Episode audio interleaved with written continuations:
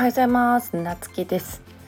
今日は不安はなぜ起きるのかっていうことについてねお話していこうと思います。不安とは脳科学的に言うとノルアドレナリンの分泌なんですね。で、えーと、これが出ると戦うか逃げるかっていうね、えーと、選択を迫られるわけで、えーとその時にねどう対応するか。で一瞬で判断しないといけないんよね。でえっとこれは何を意味するかっていうとピンチの時に大体不安って起こると思うんだけどピンチの時に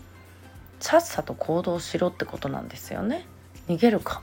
戦うかさっさと行動しろじゃないと死ぬぞみたいなねまああの極端な話敵が襲ってきた時とかもそうなんだけどね。で不安をねじゃあどうやったら、えーと、減らせるかっていうとそれは動くしかないんです。でピンチの時とか困った時にね早く行動して脱出しなさいっていうのがそのノルアドレナリンが出る原因意味合いなんですね。で不安になった時って結構どうしようどうしようって考え込んで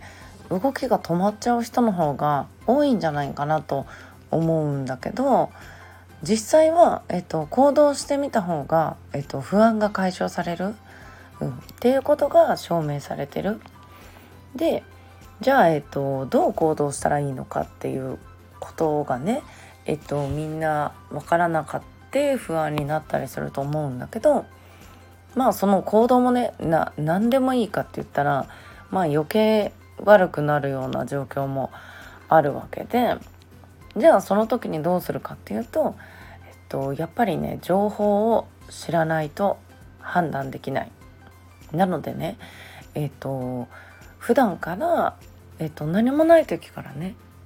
自分には関係ないかもしれんっていう思う情報でも、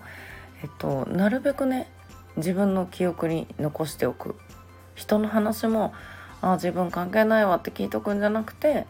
えっと、自分の知識として、えっと、ちゃんとね記憶していくっていうことがすごく重要だなと思うんですね。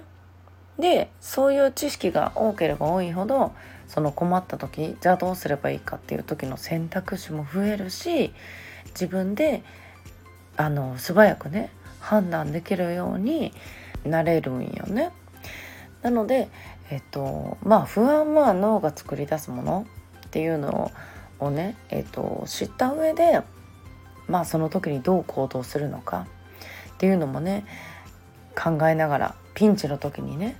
えっと、ちゃんとね考えて行動できるような状態っていうのを普段から意識しておくっていうのがすごい